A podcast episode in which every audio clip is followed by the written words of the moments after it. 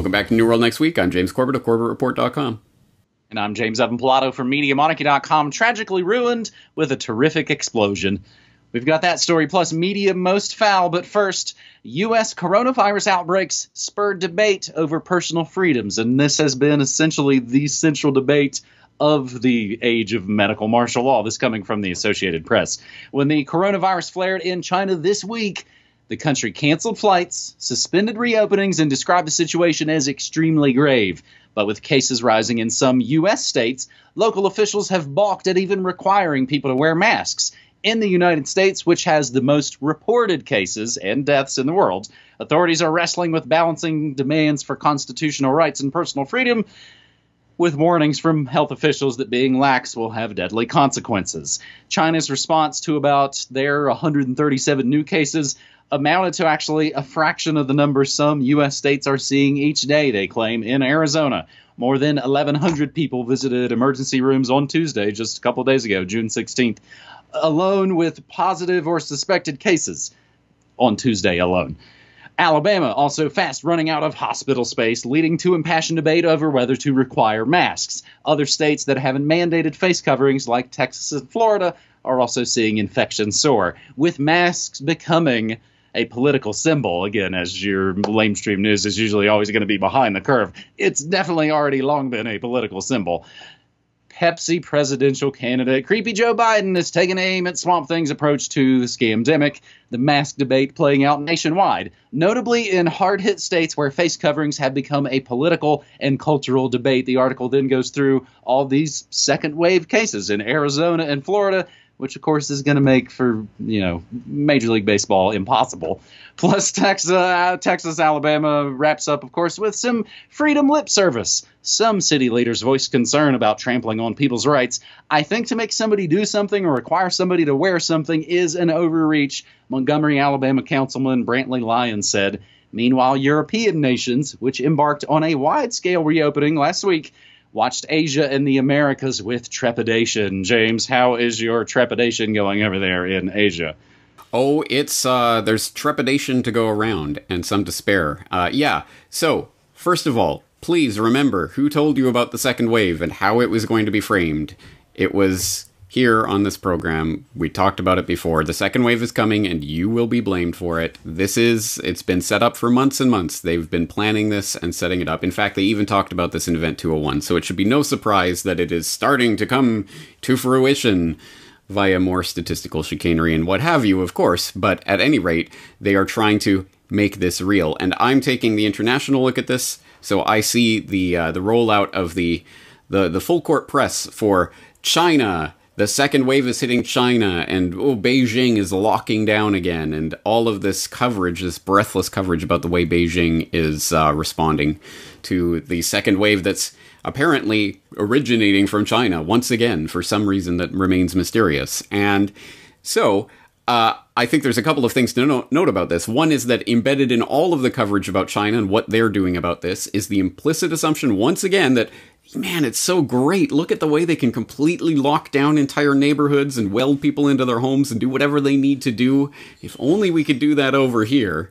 Uh, that is definitely going to be part of this. And secondarily, as you noted, of course, there has been mass unrest and kickback against the wearing masks and things like that in America. Well, guess what? After the second wave comes, and it's even worse than the first, you will be more compliant. And then the third wave and the fourth wave, and however many waves it takes to absolutely kick uh, any resistance to the curb is exactly what they're going to do. They've told us since the beginning of this crisis, this is what's going to happen.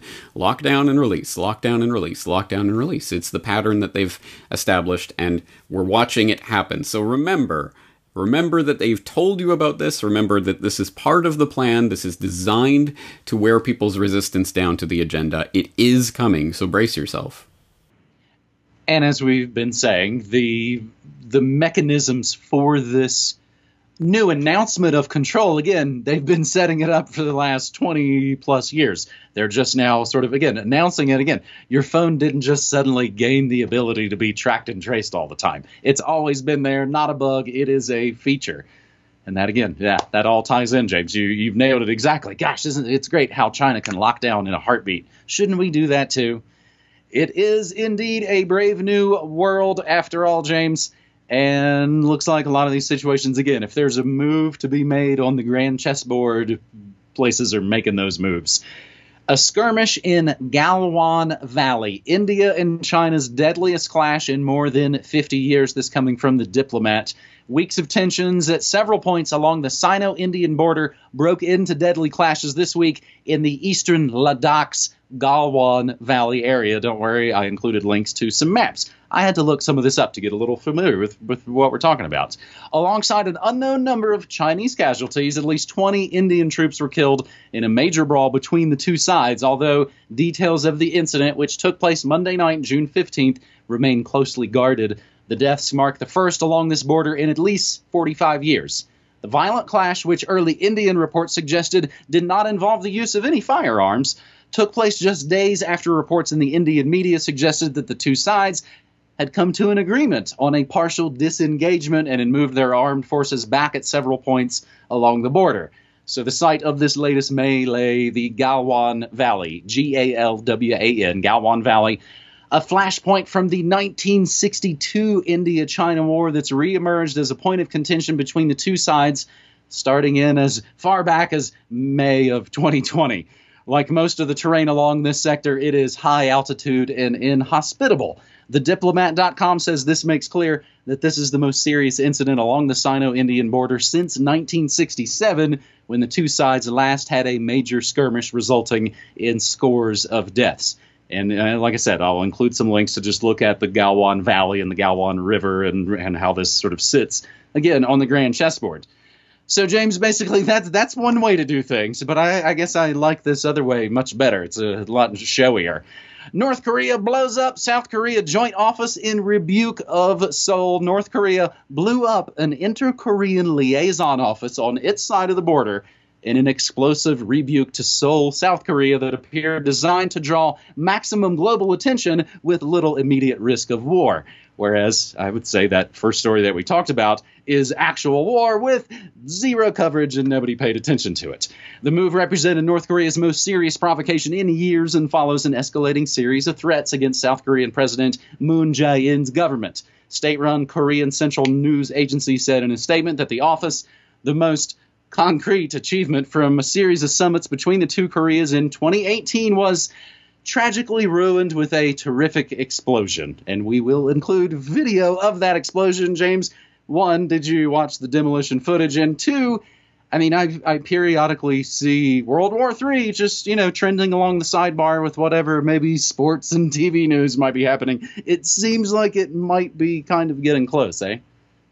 Well, yes. One, uh, I did see the footage, and I'll give it a 7 out of 10. It wasn't quite as entertaining and dramatic as uh, World Trade Center 7, but uh, there is a documentary airing on PBS uh, in the near future about World Trade Center 7, so we'll direct people in that direction if they want to see some exciting and interesting footage of building demolitions. Uh, but secondarily, uh, to your second question on regards in regards to World War III, I really hope people will look at my last questions for Corbett. Uh, I think it's a particularly important one about the real nature of World War III and what's happening. To address these issues that we're talking about here specifically, I uh, I hope that this puts to rest the uh, the retort of the uh, MAGA cap wearing Trump supporters that, uh, oh, you know, it's a good thing that he's appointing Bolton and all these neocons to his administration. Keep your enemies closer. Ha, whoa, it's 27D chess. Yay. Uh, no, actually, no, that was a stupid move. It always was. And it just proves that he's just part of the same old boys club that's uh, working with the system.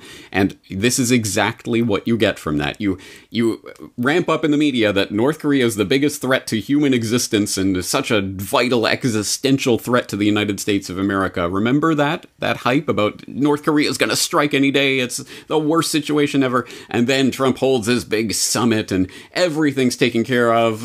Amazing diplomacy. Yay. Fast forward a couple years. Oh, everything completely back to where it was. In fact, probably even worse than it was before. Why is that? Oh, it, that's right, because you entered into these nuclear negotiations by saying, you better disarm. This is going to be a Libya like situation, i.e., you guys disarm, and then we come and invade and bomb your country to smithereens. They continued with the uh, war games with South Korea, continued the provocations. So North Korea has called it off in a very dramatic fashion to say, hey, we're not playing games here. Once again, surprise, surprise. No, it comes as no surprise to absolutely anyone who's been keeping their eye on this situation. And this is the kind of uh, nonsense that, that calls out the political blather and hot air of the Trump administration on so many issues. Um, it fails to deliver on absolutely anything. It's all just pomp and circumstance and show, with nothing to show for it except for disaster and destruction. Secondarily, with regards to the India China border dispute, uh, if people really want to know what's going on here and what the background is, I did write about this recently in uh, an article on what is happening, uh, what in the world is going on, is what I titled it. And I did go into the, the background of this dispute and, and why it's kicking off right now. But really, to, to really understand the context of this, I think you have to go back to my reporting on the Kashmir crisis last year. And this has to do with India trying to change the status quo in that extremely volatile region bordering Pakistan, bordering China. Uh, there, there have been wars over this in the past, as you say. I think India is trying to return to some sort of pre-war status quo before China took over certain parts of that area and started controlling it. Although India claims that it's highly, uh, un, un, highly disputed, shall we say. And I think this ties into previous moves that we've seen again from the Trump administration to stick its nose into this situation uh, and try to recast the entire eh, geographical area as not the Asia Pacific, it's the Indo Pacific, because our guys, the Indians, are gonna re reorient everything, and we're gonna put our lot in with them. I think uh, Modi is taking that to heart and saying, "Okay, I got I got the U.S. backing, I'm gonna go for it," and I think they're trying and pushing, and China is uh, going to push back. Uh, and so there is, I mean, there, it's a chaotic situation and a potentially very volatile one uh, that could escalate from here. Again, there have been wars in this area in the past, but the last time that happened, half a century ago, these were not two nuclear superpowers. Now they are. So once again, I hope people will keep their eye on this situation. I think it's rather important. I think it's really interesting too that India and China are both just the two greatest New World Order models of a completely tracked and traced populist national IDs, all that stuff. And again, it's some ways this this fight it almost makes me think of well, do you want Brave New World or do you want 1984? That those essentially are kind of the the choices there, James. Speaking of media, we move to our third and final story this week on New World Next Week, episode 412 Interview Most Foul. James, I added a little extra title to this Bob Dylan and the New York Times Effect on Man. This coming, of course, from the fantastic offguardian.org site. Imagine this.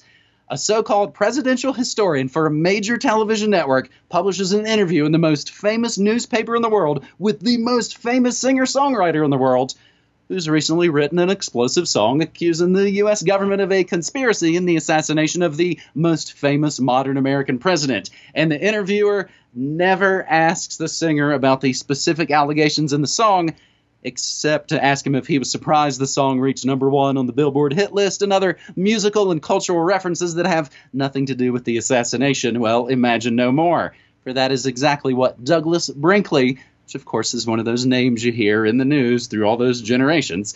CNN's presidential historian. That's what he did with his June 12th interview with Bob Dylan in the New York Times. And the quote, of course, murder most foul is from Hamlet when the ghost comments about his own death. Murder most foul, as in the best it is, but this most foul, strange, and unnatural. So, James, basically, Bob Dylan put out a new song a couple months ago about the Kennedy assassination. And on my radio stream, we've actually played and spun all. There's actually three new Bob Dylan songs that have come out over the last couple of months. So there's Murder Most Foul was the first biggie, and it got, I mean, massive mainstream coverage. Everybody was falling all over themselves to talk about a new Bob Dylan song. It was his first new music, actually, in a few years, his first original music in several years. The other two songs, in addition to Murder Most Foul, are called False Prophet and I Contain Multitudes, both just chock full of biblical and literary references. James, it's also kind of funny in a way. Murder Most Foul specifically sounds like an old man reading off lists of things. Or we even joked in the chat that he thinks he's talking to his digital assistant. Play play Misty for it. Play this. So while he's singing extensively about one of the biggest true crime conspiracies of all time, I couldn't help but feel like, and again, this is what we kind of talked about, discussed in the chat while playing this massive song it almost feels like he's trying to conjure up some parapolitical hoodoo against Orange Man Bad, some sort of new King Kill 33 scenario, if you will. And it is, of course, the Purge election year, after all. And James, we were wondering again, it seems like another situation where historians, researchers, and legendary singer songwriters can only see conspiracies against their precious fake left figureheads. Uh, also, did we mention that the Bob Dylan Murder Most Foul song is 17 minutes long. James, have you listened to this monster? I have, actually. Uh, as a piece of music, not particularly compelling, but it was interesting to listen to once. I'm not sure how many times I'm going to put it on repeat, but it, I, I would recommend if people are interested at all in JFK and or Robert Zimmerman. They should probably check this out. Um, but I uh, I hope people will also check out this article that we're linking up by Edward Curtin at Off Guardian, where he I think rightly deconstructs that interview and goes through the the absurdity of it of having this CNN presidential historian interviewing Robert Zimmerman with his new music and about the JFK assassination and completely sidestepping that issue. But perhaps that should not be so surprising, and I, am going to bet it seems to me Curtin is probably a Zimmerman fan. I am not. Uh, so I do not have any sort of rose tinted glasses on here. Uh, the obvious question should be the, the the fact that the CNN presidential historian in the New York Times is doing a whitewash of some sort of JFK revelations from this singer is not surprising. What is surprising is that, again, should Zimmerman be taken at face value for waiting 57 years to say anything of substance about this event that supposedly, I mean, one would assume was exceptionally important and uh, informative to himself. And he waits 57 years to say anything at all. And then agrees to an interview with CNN's presidential story in the New York Times and just meekly answers the questions as they come and doesn't doesn't try to push back, doesn't try to insert any of this into the narrative. No, uh, that takes all the agency away from Zimmerman. He was the one who was directing all of this. So I think again, don't give him so much credit for wow, he's bravely coming out 57 years later to talk about JFK. Yeah, no. I'm going to go with uh, I'm going to go with John Lennon on this one. I don't believe in Zimmerman. Absolutely. I, have never I've never really been a big Dylan fan. I have my only and favorite Bob Dylan album uh, put on the shelf there behind me. Um, yeah, I mean, this is something I talk about with a lot of contemporary artists who literally spent the last decade not releasing anything. And then suddenly, I don't know what happened. The last four years suddenly lit a fire under their ass, and they've got to act like they've.